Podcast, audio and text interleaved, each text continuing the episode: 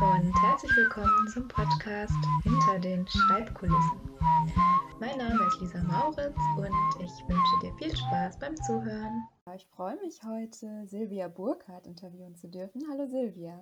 Hallo. Bevor wir anfangen, äh, stelle ich Silvia einmal ganz kurz vor.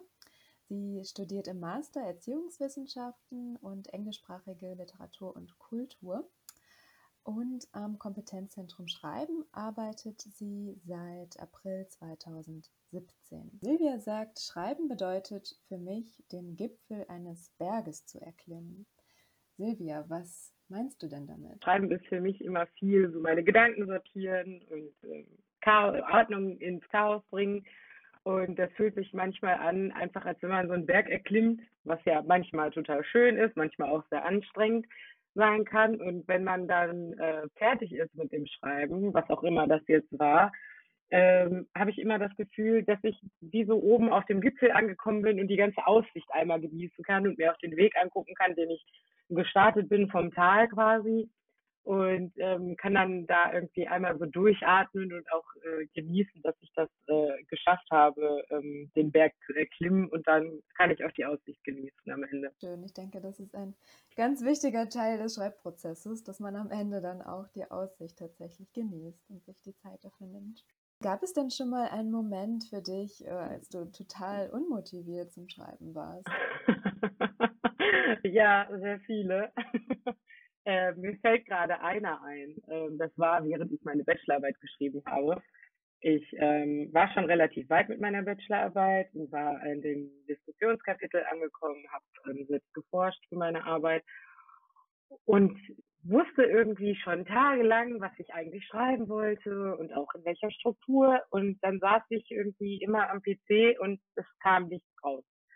Und irgendwie kommt immer was raus und irgendwie kommt immer was aus Papier, aber da hat das einfach nicht funktioniert. Und dann habe ich mir nach ein paar Tagen einfach mal erlaubt, so ein Wut-Free-Writing zu machen. Das ist eigentlich so eine Schreibmethode, wo man halt so ganz ungefiltert einfach mal nur aufschreibt, was gerade einfach durch den Kopf geht und man guckt auch gar nicht auf, auf Fehler, die man getippt hat, grammatikalische oder Rechtschreibfehler.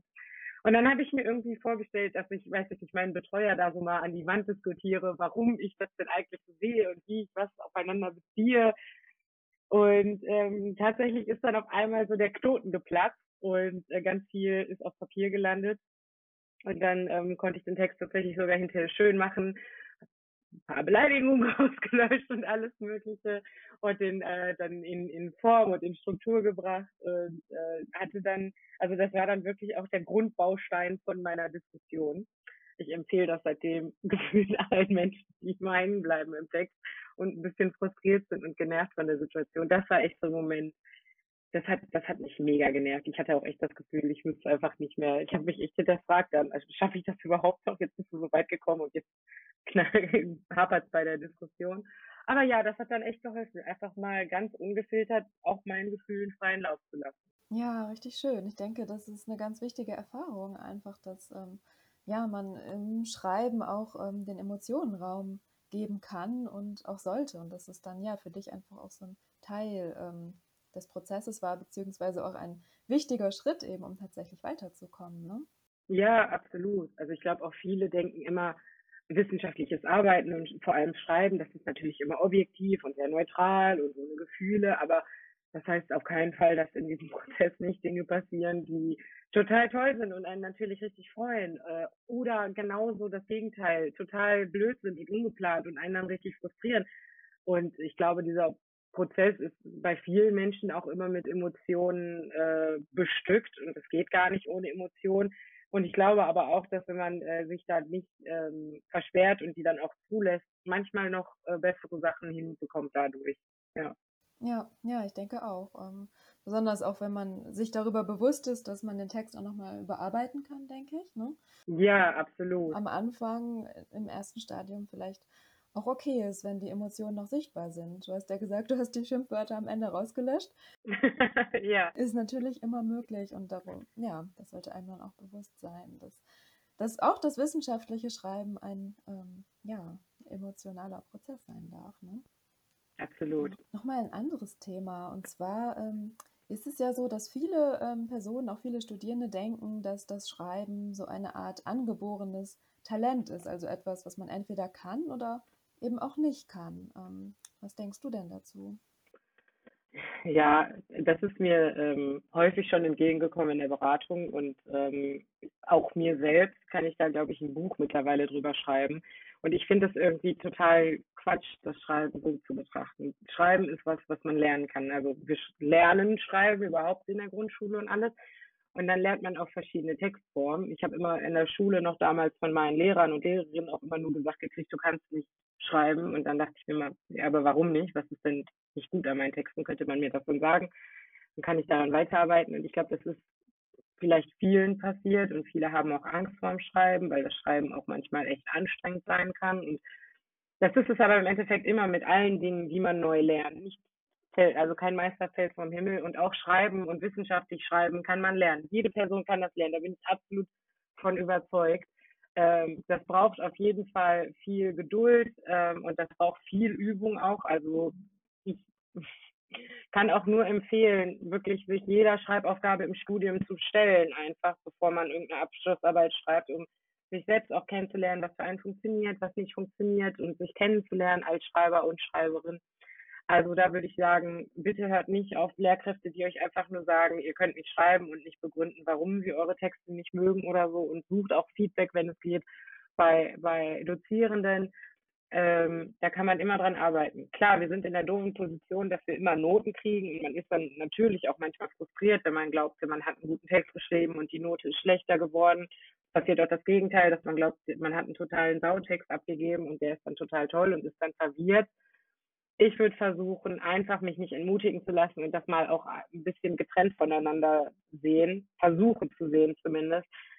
Und darüber nachzudenken, welche Fertigkeiten man bereits hat und an welchen man noch arbeiten kann und das dann auch wirklich als Übungschance nutzen. Mhm. Ja, du hast gesagt, dass äh, diese Frage auch schon oft Thema in ähm, deinen Schreibberatungen war. Ähm, was war denn bisher so die schönste Rückmeldung, die du von Ratsuchenden in der Beratung bekommen hast? Oh, da gibt es einige. Aber tatsächlich vielleicht mal so angelagert an dieses, ja, du kannst nicht schreiben und das ist dann wie so eine Diagnose gefühlt und die Person braucht es dann auch gar nicht mehr versuchen. Äh, ich hatte mal eine Person, die hatte sich per Mail bei uns gemeldet, ganz normal, und gefragt, ob sie in die Beratung kommen könnte und hatte dann schon in die Mail geschrieben, ähm, ich bin durch meine Bachelorarbeit geschrieben, habe jetzt einen Zweitversuch und das ist jetzt auch mein letzter Versuch und dann bin ich aus dem Studium quasi raus. Ja, und ähm, wir freuen uns natürlich immer, aber wir sind auch menschlich und natürlich denkt man sich so, okay, wer wird denn heute vorbeikommen oder was ist das vielleicht für eine Person?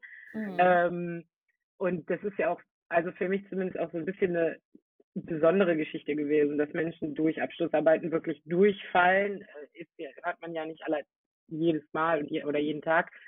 Vielleicht verschweigen das auch viele, weil sie sich irgendwie nicht wohlfühlen damit. Ja. Naja, aber diese Person kam dann und die kam dann auch regelmäßig in die Beratung und sie haben dann gemeinsam daran gearbeitet. Ich habe den Prozess begleitet und ähm, dann äh, war irgendwann klar, dass es auch unsere letzte Beratung jetzt ist, weil der Text jetzt dann nur noch korrigiert werden würde äh, auf so kleine Tippfehler und Flüchtigkeitsfehler und dann ähm, abgegeben. Und da hatte äh, die Person sich dann schon einfach bedankt, wie viel sie von mir gelernt hätte, und ich mich auch bedankt habe, wie viel ich von der Person gelernt hätte. Also es ist auch immer ein Geben und ein Nehmen.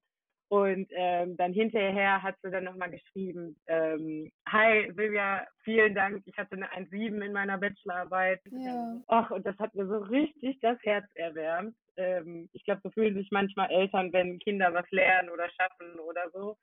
Ähm, war richtig schön. Ja, da gab es so ein paar solche Momente.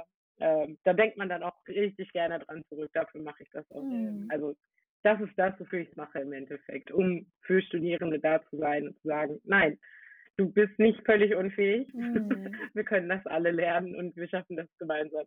Ja, richtig schön. Da merkt man dann auch so den Stellenwert äh, der eigenen Arbeit. Ne? Ja. Und dann kommen wir schon äh, zur abschließenden Frage. Und zwar, was möchtest du denn unseren Hörerinnen ähm, zum Schluss mit auf den Weg geben? Ja, das, was ich eigentlich die ganze Zeit schon gesagt habe. Gebt nicht auf, jede Person kann das lernen, wissenschaftliches Schreiben. Punkt. Das braucht Übung und ist anstrengend, aber jede Person kann das lernen. Ja, das ist ähm, tatsächlich ähm, sehr ermutigend. Dankeschön. Danke auch.